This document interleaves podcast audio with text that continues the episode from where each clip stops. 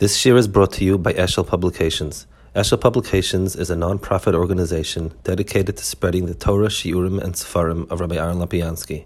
For sponsorships or more information, visit eshelpublications.com.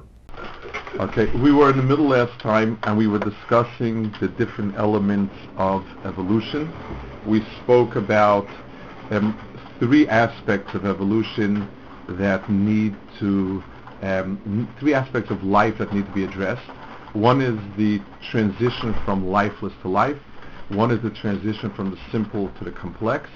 And one is from the complex to man.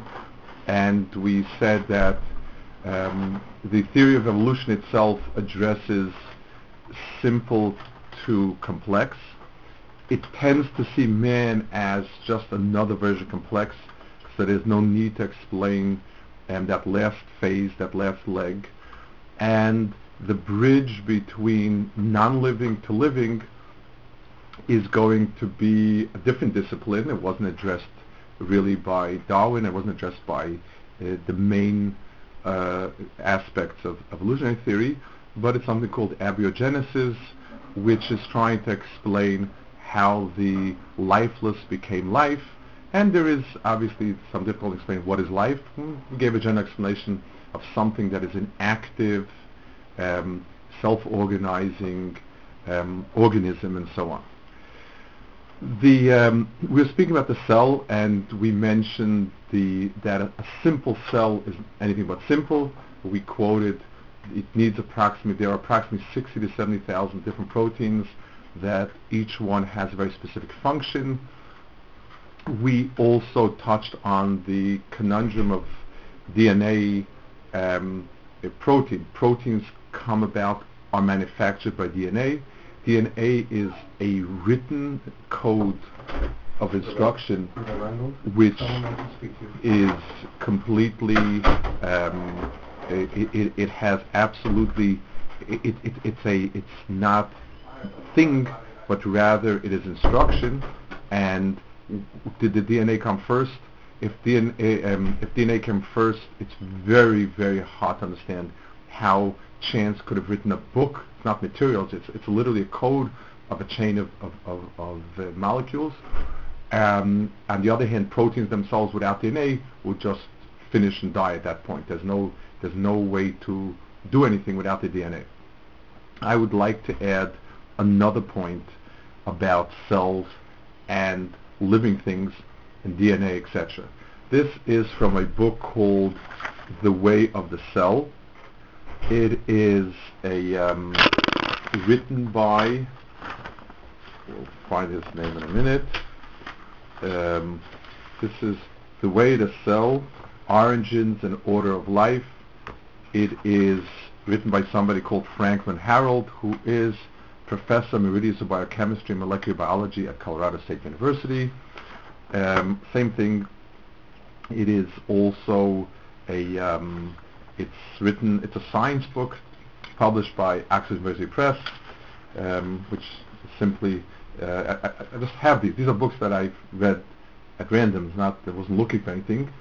And um, he talks about cells, also an extremely readable book and very well. Now, he begins to understand, he has a chapter called It Takes a Cell to Make a Cell. Um, molecules into cell, into cells, paradigm wanted. I seldom open the hood of my car other than to check the oil, for the tangle of wires, tubes, and terminals is unintelligible to me. I guess uh, he's a biology professor only. I must take my mechanic's word for it that they make the wheels go round and they provide the safety, comfort, and compliance with the law. Um, the massive, and I can't read this because I did not um, photocopy it well, but at any rate, the E. stirs similar wonders, and um, but the sheer formation of it overwhelms the faculties. Unfortunately, in this case, there is no higher authority to which to turn, um, because the point he's going to be making is that um, it, it, um, we are trying. It's like somebody were to ask you, "How does a car work?" and the person says, it is X amount of iron, X amount of chrome, X amount of copper, X amount of rubber. Um, the prevailing framework for thinking about biological organization comes in the form of the genetic paradigm. It builds on the established relationship between genes and proteins, but to vastly enlarges its scope. Um, so the, the, the, the understanding that we have is that the genes determine the cell. Now, he says um, it, it, the genes determine the recipe. He says there is nothing about the physical layout of the cell that is mapped on the genome. All that it does is it's a recipe for producing the proteins which it comes from.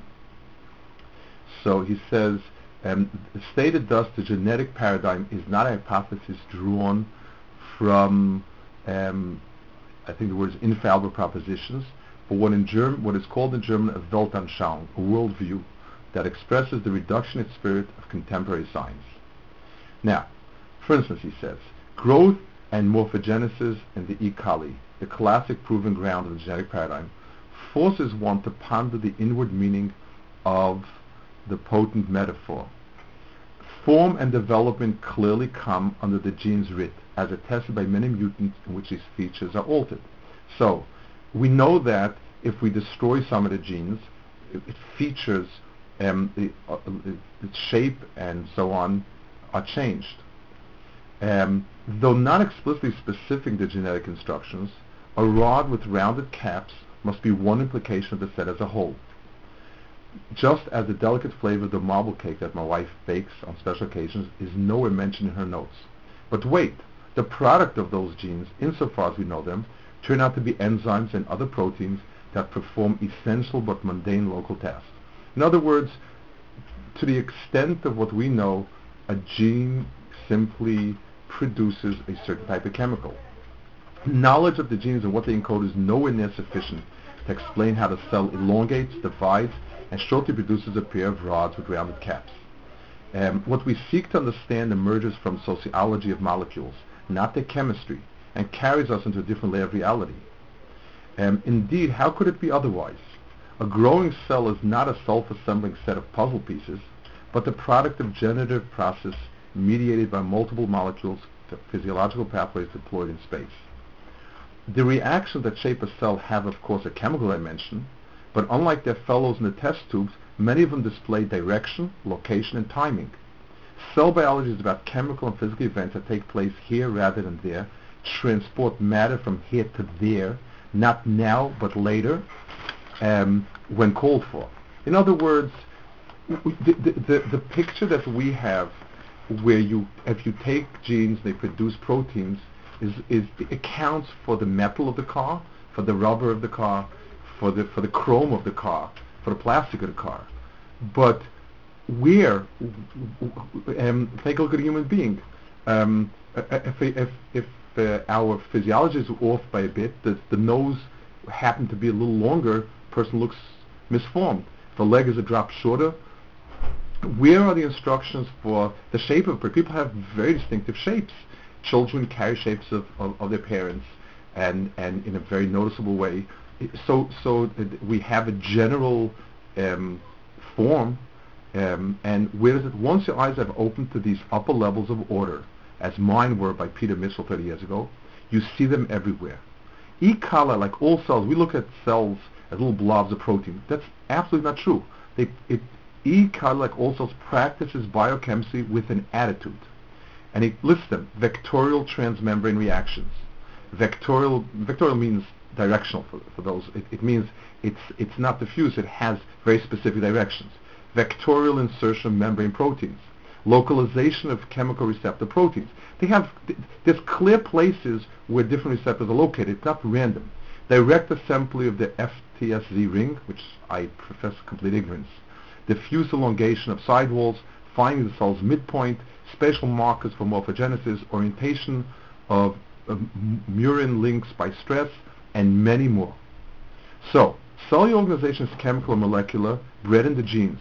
But a cell reaches much farther, flaunting capacities that are rooted in the operations of a larger unit. If you think of the genome as software, then cellular organization corresponds to the interpretation of the program by its own unique reader. So something is reading this DNA and saying, hmm, it, it's it's it's um, it's like the difference between. Let's give you a muscle. If you go into a pharmacy and you get a prescription, for those of you who um, who remember before the pharmacist used to just take pill out, pills out of a big bottle, put them in a small bottle, they would take different chemicals and mix them together and weigh them and measure them. That's a very flat process. Let's say you go, you send somebody to an orthopedic specialist to create a brace that will help him walk better. That's not mixing anything. He's got to think and, and, and decide on form and structure, etc. Somewhere there's a code that's telling it what it looks like. And even we think of, of a cell as a blob of protein, but it's by far more than that. So, so how did that get encoded? It, the very first cell needed to have, it's not just a hodgepodge of stuff. It needed to have a very clear layout. So where did that come from? And, and how does the layout get it, it translated? When you're dealing with chemicals and chemicals, it's, okay, a little nitrogen, a little hydrogen, proteins touch other proteins, they tend to, to, to make duplicate proteins. It's, it's like, you know, as simple as when you put a foot down into sand, it makes an imprint. If, forget about all that, but, but there's so much more written in, we don't know where it's written in. Um, and again, this is not, it's a book that does not deal with religion, it has no conclusions about God, he's dealing simply with the cells, a very scientific way, and he's saying what we, what we know and understand about it is a very, very simple um, aspect of it. So it's true, I'll give you a muscle. It's true that if you take the yeast out of a cake, it will be flat like a matzah, and therefore it is uh, it is so in the direction where the chemicals affect the shape. If you take a gene out, a person might have a horribly disformed, he might not have a leg, something like that. That is true, but having yeast in the cake doesn't yet make a cake in it. If you don't put in the right amount of sugar, you don't put in the right amount of warm water, you don't plan for it, you're not going to have a cake. And if you need a cake in a specific shape, you can't even just put chemicals in. You've got to stand and shape it. You want it to look like a Torah. You want it to look like, I don't know, a, a, some birthday thing or whatever it is. It's, so there's a whole dimension that we, in the simplest cell that we don't know where it's encoded. So how did that get started? Life needs direction. It needs organization. It needs time. Um, it, it, needs to know that, it, just like every computer must have a clock in it, because the instructions of first, then is an element of time. The, the chemicals in a cell are not running around, each one trying to do what it wants to do and coming up with a result. There is a very clear timing. And this happens first, it takes in the material first, then digests it, then lets out the waste product. While it's doing this, it's not doing this. While it's doing that, it's not doing the other thing. Um, so it has a built-in clock of sorts. It has a built-in sense of direction. Um, it has a built-in sense of orientation. Um, where did that come from? Those are the puzzles that he raises. I want to finish this topic, and again, the truth is, like I said before, the Toelis is not simply in boiling down. If if if the bottom line is um, that you heard that life is very complex and couldn't possibly ensure itself, it, it will erode because that sentence um, does not. By reducing it to that sentence, you basically are leaving open uh, a, a whole new slew of whatever it is. Thinking about it and, and really, you know, sort of sipping each part of it and reading about it is really a great enhancer of Emunah. But I want to finish it with another book which really um, it goes to the heart of two things. It goes to the heart of this issue of the formation of living beings, and it also touches on a very human factor of how much non-belief can become a form of belief. Um, and uh, it's it's a very important issue when dealing psychologically, where the position is scientist is pure, objective, looking at things completely objective and willing to accept any conclusion that's rational, reasonable, and good, whereas a religious person comes in with a hang-up and preconceptions. Um, I, I, I, this was a book that I read that I really, really liked, and it floored me in its conclusions. The book is called The Ascent of Science. Of course, the book that's written by a Jew, and by an Israeli. The name of the fellow is Brian Silver. Um, he was he. The book is published in 1997, which is I think 10 years is recent enough for us. Uh, the other books were published later, actually, the ones I read before. Brian Silver was professor of physical chemistry, Technion Israel Institute of Technology. Very, very prestigious institute, uh, very prestigious job. He died in 1997, just prior to the publication of this book. Uh, the book, The Ascent of Science, um, has it, two things. It is um, it, it, it, it does it, touches on the important subjects of science in a very cogent way. He, he is really, really understands his material, um, draws, you know, he presents the way thinking developed on different issues, whether it's quantum physics, whether it's biology. and it's definitely a very, very good book. Also published by Oxford University Press, also gotten at the bargain prices. Um, and the book has another angle. Besides a, a science book, just telling you what science, I'm reading from the flap of the page, and I think it's a good description. A good description. Um, it uh, throughout the book, it is science as the height of human reason, and reason as the surest guide to knowledge that enlivens the story of our emergence from ignorance and superstition to the ability to fathom the deepest mysteries of nature. In other words, the book is saying mankind lived in darkness. We had a lot of garbled mythology to teach us about the world, and as science, as the sun of science began to rise, pure human reason um, shone, and uh, we went from Afela Laora, Mishibit Legula, and so on. For anyone interested in but intimidated by scientific enterprise, the Ascent of Science provides inviting assessment of the discipline, that it does do so, yes. It, that it does so without diminishing the complexity of the awe-inspiring power of science is a major accomplishment. Um, basically, I think that's a very good description of the book. Now, he goes through how evolution is a fact. He, he, he brings, and again, he's a very cogent writer where he brings the, um, the things that were discovered, the possibilities of how we look at it, and the conclusions we came to, and so on. The last part about this is called chapter 27. Um, and by the way, he does not deal only with biology. He deals with all uh, disciplines of science. He, he seems to be a very, very well-rounded person. But specifically biology and so on. Um, he um, he start the, the, the chapter heading is the origin of life. Take your choice. And then he has a quote from Schopenhauer. To believe that the physical and chemical forces could by themselves bring about an organism is not merely mistaken, but as already remarked, stupid. And he will unfortunately prove it. I do not know the origin of life. This is him talking. Those of us who hold, like I do, that life emerged spontaneously from inanimate matter are, we must admit, at a distinctly embarrassing disadvantage. We have not yet come up with a convincing mechanism for abiogenesis, which means the beginning of life.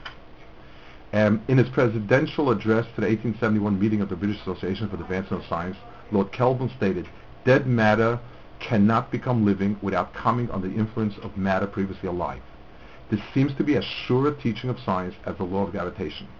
If he is right, which I doubt, then life must have been present in the universe for all past time, which means it was infinite. Either that, or we must turn to the finger of God in the Sistine Chapel, and indeed, after reading this chapter, you may well conclude that there's our only hope. And just not to be multi-last, this person holds on to his Emunah and staunchly, and he does not have to go on to that. Um, he actually um, during the 19th century, abiogenesis was given a boost by successful synthesis of organic molecules and inorganic precursors. People in labs have synthesized enzymes. But the fact that we can synthesize amino acids and nucleic acids from inorganic starting material does not explain how life started. We are intelligent beings who can purposely bring together chosen chemicals under carefully controlled conditions. This is very different from accounting for the spontaneous formation of living systems in an inanimate world empty of all intelligence and we have come nowhere near creating life in a laboratory. Insulin itself is not life. Um, it's an enzyme. That's all it is. Uh, hormone. Now, uh, he he um, he brings down those who prey upon the poet's heart. He quoted something. Know that in tackling the problem of origin life, there are two basic and interdependent questions we have that have to be answered. living systems are based on extremely large and complex carbon-containing molecules. Um, and the, and uh, how did the large, complex carbon-containing molecules originate in the first place? Second, living systems are very highly organized. The living cell is a very spatially structured entity. Do you remember what we saw from the living cell? It, it, it's got direction, it's got timing, operating through a sophisticated system of catalysis, transport, and feedback mechanism. A cell is not a blob of egg white. A cell is an extraordinarily complex machine. We saw 60 to 70,000 different proteins that have very specified functions. How did the molecules of life get organized? Um, one can believe that a complex system like the living cell is capable of manufacturing large complex molecules from simple precursors. But the original manufacturing mechanism has to come from somewhere. Factories making CD players do not assemble themselves. Believers in abiogenesis are forced to accept that life is a self-organized invention. So, he goes through different propositions of how life came about in itself. Um, he he um, uh, he, he basically shoots them down one after the other. Um, he goes through all of them, and, and I must say I'm impressed with how objective he is. Um, outer space uh, molecules and uh, and so on. Um, he goes through one of the Russian scientists who was a um, who was clearly a, a, a farce. Um, uh, he goes through. I'm thumbing through the pages here. Um, the the um, he, he goes through the methane theory. He goes through every theory and brings very very. Um, he shows how um, vague they are, how really they're, they're begging the question, and so on. Which came first? Amino acids have emerged from Miller-type experiments, but not nucleotides. This brings up against the, this brings us up against a fundamental problem. We have seen that DNA is responsible for the replication of the cell. If a primitive cell contained only proteins, it would have no future. It, it, it, would be it, and that's it. A cake doesn't make cakes. You bake a cake, and that's the end of it. Proteins cannot replicate themselves. Such a cell would eventually age and die without progeny. We're not aware of immortal cells. On the other hand, imagine primitive cells with only nucleotides. We know that DNA can direct duplication of cells initially by duplicating itself, but that duplication needs certain enzymes. For DNA to function, it needs part of the cell. And in a cell with no proteins, DNA could not duplicate. Remember that all enzymes are proteins. Neither could such a cell direct the synthesis of protein, a process that itself requires enzymes. In any case, it is rather difficult to see how such an enzymeless cell would carry out the thousands of functions that are typical of a living cell, which depends absolutely on the presence of enzymes. So um, it stretches even the credulity of a materialistic abiogenesis fanatic to believe that proteins and nucleotides persistently emerge simultaneously. So we had the DNA and proteins come together, the right DNA with the right protein, the same point in space from the primeval soup. We are in trouble enough without adding events of an astronomical improbability. Um, one could, of course, say that the primeval oceans were so stuffed with amino acids that anywhere the nucleotides appeared, they land in the middle of amino acids. No one has suggested up to now, and it would require staggering amounts of carbon. So, yes, Rabbi, is he saying here basically what we saw in yes. the earlier book? Yes. That well, he, you need DNA in a protein cell in order to make right. more protein cells. And you need the proteins there for the DNA to function. In the first place. Yes. And I added the part that DNA is actually not a material, it's a code. It's one thing when you see a cake and you say, how did this cake come? And you say, somebody spilled out flour and sugar. But when you see a shape and you see a cookbook describing the cake, I mean, the DNA is not material of any of, of any. The protein is a material that, that the substance was important. The DNA really it's it's the it's the um, it, it's just an instruction book that's it. Um, he he, he um, tries to work with RNA and maybe by chance it happened. It's tough enough doing it in the laboratory and no one has come anywhere near producing RNA by mixing simple molecules and subjecting them, subjecting them to the um, imagined conditions when the Earth was young. Tries to come up with protein, um, he also explains that um, he also goes into the issue of the cell shell that no one's ever figured out how to do it. A cell cannot exist in itself. It needs to have a, a, a sac around it, um, its vesicles, and uh, how this happens, and so on. Um, then the last uh, the last um, uh, piece that he has is called Back to Miracles. None of the present theories of the origin of life is strongly favored by the scientific community. In fact, I would not blame you if by this stage doubt is creeping into your mind, or is perhaps already firmly installed in the throne room. Francis Crick, who happened to be the one who discovered DNA, has written, the origin of life appears to be almost a miracle. So many other conditions which would have to be satisfied to get it going. The finger of God is certainly a tempting way out. The probability of a crowd of small molecules forming the needed large molecules to start the long complex process of single cell seems to be um, almost zero. Going back to our 200 now, he started off that a human being is really $200 worth of chemicals. Going back to our $200 worth of chemicals again, no one would deny that attempting to create Kim Basinger, Mel Gibson by heating and shaking the mixture, although worth trying, might take forever. But that doesn't prove that life had supernatural origins. Up to now, in attempting to prove that it hasn't, we probably just made the wrong starting assumptions. The problem is that we don't know what the right ones are. Now, let's um, think about what he said. So, in a certain sense, he's restating much more forcibly the points we said. He is dealing with the issue of um, with the issue of uh, the complexity of life. But now I, I, I want to look at the human angle in this one. Here is a highly intelligent person, um, really an, an, and an accomplished scientist saying, okay, um, I, I have this incredible complex entity in front of me called life. I have no theory that explains it naturally whatsoever. But I'm not willing to accept that someone outside designed it. So my question is now, is that objective? So, so when, when, I, when I say to myself, here's a person looking for the truth, and it's just like if I catch, um, if, if I catch uh, my closest friend on video shooting somebody, his fingerprints are on the gun. Um, he, he can't explain where he was during that time. The video shows him shooting, and he had a reason to kill this person. And I keep denying it because it couldn't possibly be him, and the video was a frame up. They combined other videos, and they got his DNA on this that. I ask myself, am I looking for the truth? or is this because I like the friend? So, you know, for a friend it's okay. I, I don't understand if a scientist is objective. If he's willing to say, obviously I'm convinced that something has to design it, but as a scientist I have no way of quantifying it, explaining that, or dealing with it, fine. I'm, I'm, I'm, I'm good with that because science does not need to deal with religion. It's, it's not meant to deal with it. Cookbooks don't deal with all the kashrus. A science book should deal with the flat biology. But when you're coming now and peddling a worldview, like he says, the crusade of the book is to show how science took us out of the darkness of the creation story to the light of science, and you're telling me that Seichel has not come up even with a Havamina how it could be otherwise. It, it really questions the objective.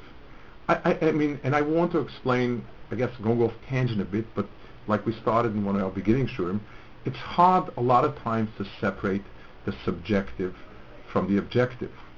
Um, it's not. I, I don't think that this scientist is going to. He's, he's explaining no emunah, so you shouldn't have to keep the Torah. I think it's a lot simpler than that.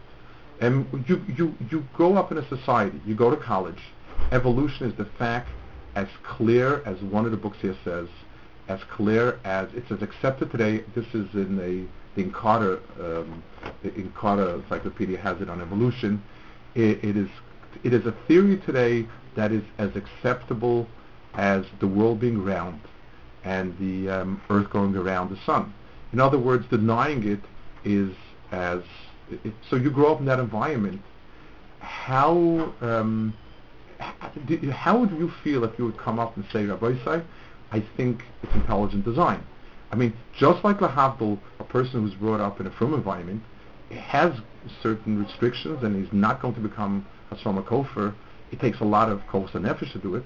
It's somebody who's brought up in an environment where it's universally accepted as being fact, and you're a lunatic if you think otherwise. Um, how how objective do you really think um, his evaluation is. And basically, he's saying that. He, he's saying, here we have this incredibly, this incredible thing which demands somebody designed it. I have no alternative explanation for it, and yet I'm, I'm, I'm holding on strong because someday science will discover the alternative. Why? I, I, is that a, a, rational approach, or is that it, it has to be that way because there's no way I'm going to believe? Uh, yes. I mean, sometimes people refer to what's known as the God of the gaps, which yes. is sort of you what you don't understand, you say that's God, and then once you understand something, that's not God anymore. So, I mean, what's why is that an invalid approach? Because if you're going to say, well, this is God, it's, unex- it's inexplainable, but then you come up with an explanation well, that well, doesn't involve God, so that sort of sets a precedent of when I approach these problems, why should I sort of just sort of quote unquote blame it on God when I can come up with another explanation later? Well, l- let me give you an analogy or two. Um, every doctor goes with a certain sense. If a person comes in with the sniffles, a doctor doesn't test for a tumor in the nose, even though um, occasionally there will be the person who has a tumor in the nose and with sniffles. Um, you know, there's a famous saying, you know, when you hear hoofbeats, it's horse, think horses, not zebras. On the other hand, you get, you know, these doctors write up these famous cases where this guy came in and seemed to be a regular cold, but on second thought and so on and so forth. Um, you, you generally say to yourself, there are the exceptions, and you know, even even when you know, and we need to take into account one in a thousand, one in a million, whatever it is, and there's a general rule. A doctor um, in America today, where they pay for all this stuff, they send you for an MRI with every type, but a, a general a, a doesn't do that. So there are gaps that we didn't know, and we think we have a, a, a way to explain it, which is fine. But just because of one case, why would you something something that's complex tells us was designed. Something that is so incredibly complex, that's our most basic um, approach to knowledge is that there's a cause and effect. And we haven't come up with any cause except for that.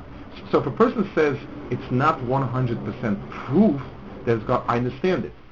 But that you're not willing to consider it as overwhelming evidence, and therefore you should be honest and say, I think at this, this point it does seem to me that there's some outside intelligence has brought this into the world. Um, it, it's not absolute. I may find that that would be a correct statement, but to, but to present the problem and yet remain with the conclusion that he's remaining with, it, it, it does show a, a, human fault. And I'm not saying he's a bad person. I'm just explaining um, that when people live in an environment, I remember a small thing. When I was young, um, ulcers were categorized together with heart attacks and cancer as being caused by the body itself running haywire. Yeah, whether it was stress or whatever it was. And a, and a doctor that would have suggested a bacteria would have been lost his license to practice, would have been termed a quack. Um, the people who actually found bacteria were, were snubbed and they weren't given the time of the day until finally the, the whole kochom was proven and now it stands, you know, we treat it with, with, with, with antibiotics, certain type of antibiotics. Um, there is there is a general. It, it, every scientist doesn't have all the facts and doesn't sit down and reinvent the wheel and reconsider it. Um, he basically, a, a, a, normal person goes along with the consensus of normal people. So the fact that people just accept it, in fact, um, I hate to use the mashal, but it's just like when you have a thousand signatures on something, um, you know that two or three people really made the decision, and the other people say if they feel that way, we feel that way. Scientists don't sit down and rediscover things. Um, way too many things that I learned in school have been basically phased out. And even though the research was there already, but it takes time. It, it, it, the, the thinking of the of the scientists as a whole um, goes in a certain direction, and it changes very slowly. Uh, people do act as part of a large group, and people don't buck the system. And, um, you know, and you see it. Here's somebody, he has a certain attitude, and this attitude is not going to change. And this is a side point, I guess, which I um, went off because I think it's very important. I would actually um, like, I, I will make this point at the next stage when we speak about a complexity of things going from simple life form to more complex life form. There's also something like that that I'd like to point out on a personal note because it's kedai to remember the problem is science presents itself as science and not as scientists. It presents itself as a subjective, like a computer. Computer is, does not introduce any subjective elements. Science as a whole does not produce subjective elements. It's not true. People are people, and science as a whole has seen itself as um, as coming to um, demyth our perception of the world. Um, in, in, in, a, in, a, certain way, religion is fine for ethics and stuff like that, but it's certainly not, um, doesn't deal with the physical world, and that's an attitude. And b'meila, anything that we would not be able to explain clearly, we'd still say science will someday find a, a way out and so on. Let's, let's recap the points. We've dealt with the first part that should strike a person as being um, impossible. And again, I'm using the word impossible not 100%, but so improbable that he needs to ask himself, why am I thinking otherwise? Uh, just like a judge when he's presented overwhelming evidence and says, but, you know, it's not 100%, you ask yourself, hey, um, why is it that you're so on a limb to make it 100%? Um, the, the, the, the gap between non-living to living is not covered by anything we know. We can't even imagine a model that it would happen because all the models deal with um, chemicals.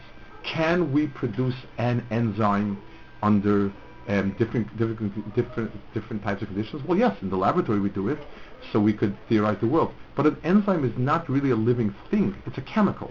A living entity is a cell, which means an organized form of, um, of existence that is so incredibly complex that it defies the imagination. You needed 60, 70,000 things in one shot to be viable. That's the key. It's not a sophisticated. You can't start off with one chemical and work your way up. A, a cell needs to have a way to bring in food, a way to identify food, a way to break down the food into simple components, a way to get rid of the things that are not necessary for it, a way to to, to, to move. It needs a sense of direction. It needs it needs a sense of shape. Um, it, uh, uh, bacteria all have um, very specific shapes, um, and they, they they don't change those shapes. Those shapes are built in. We don't have a clue to that. And the most um, and, and, and the most difficult of it is understanding a DNA itself. DNA is a book, it's a code. It's, it's, it's um, imagine finding a book on how to create life and saying that came about as an accident, concurrent with the accident of life itself. Um, it, it's a, and, and it works in a cell in a way that is so interdependent on two levels. DNA in itself means nothing. It's like writing a book about a country that doesn't exist. Imagine somebody writing a book about Bulgaria a thousand years before it existed, describing Bulgaria. There was no Bulgaria. There is no Bulgaria. What does it mean having a code, a DNA code, for things that haven't happened yet? That certainly couldn't come about by an accident. Um, it, it would be meaningless. There's no reason to have a code for something that doesn't exist. And on the other hand, proteins coming together um, without a code are finished. You need the miracle of creation again and again. And at what point, I mean, DNA doesn't a, a, a, half a string of DNA, a quarter string of DNA doesn't mean anything. Besides which, it is the DNA needs the proteins to survive, the protein DNA to survive, so they're interdependent also on the physical level. Those are the extraordinary, um, the, the al- almost impossible um, way of finding a natural of itself. The word, the key word being without any guiding hand for it to happen without something on the outside putting it into place. And that something on the outside, the thing we can say about it is it, it, it, it is able to create something with 60 to 70,000 pieces that fit together, work together, are written in code, and have a structure that they can complement each other, and is a, is a, is a being that is able to survive. It's, it, it's able to keep itself against outside elements. It can bring in material to build itself. It can get rid of material that destroys it. It can move away from danger and move towards things that enhance it. Yes. Sort of to add on to this, and you could even say that if you want to, you know, say the statistics of the DNA in the cell actually coming spontaneously at the same time was one a billion, or whatever you want to say, one a trillion, whatever you want to say the number is, there's still you would need that to survive. I mean that Right. that could have happened at one time, and then who knows? Like a wind could have blown, or like uh, Right, you know, right, right. No, no, it, it, crushed. it really happened to recur many times. Um, next time, I want to look at one or two arguments that are also powerful arguments, but have flaws in them. And I think it's important when we speak about the different ways of looking at it to try to understand, because if once you're dealing with it, you will hear other arguments, and th- there are flaws in those arguments, and I would like to present them as well. And then I'd like to move on to the the um, the next stage, which is going from a simple um, molecule, simple cell to a complex being, and the gap from uh, biological entities to man. Okay, we'll hold it here. minutes. Okay, so we have six and seven. Okay, six and seven are today's. Lord help that it did come out.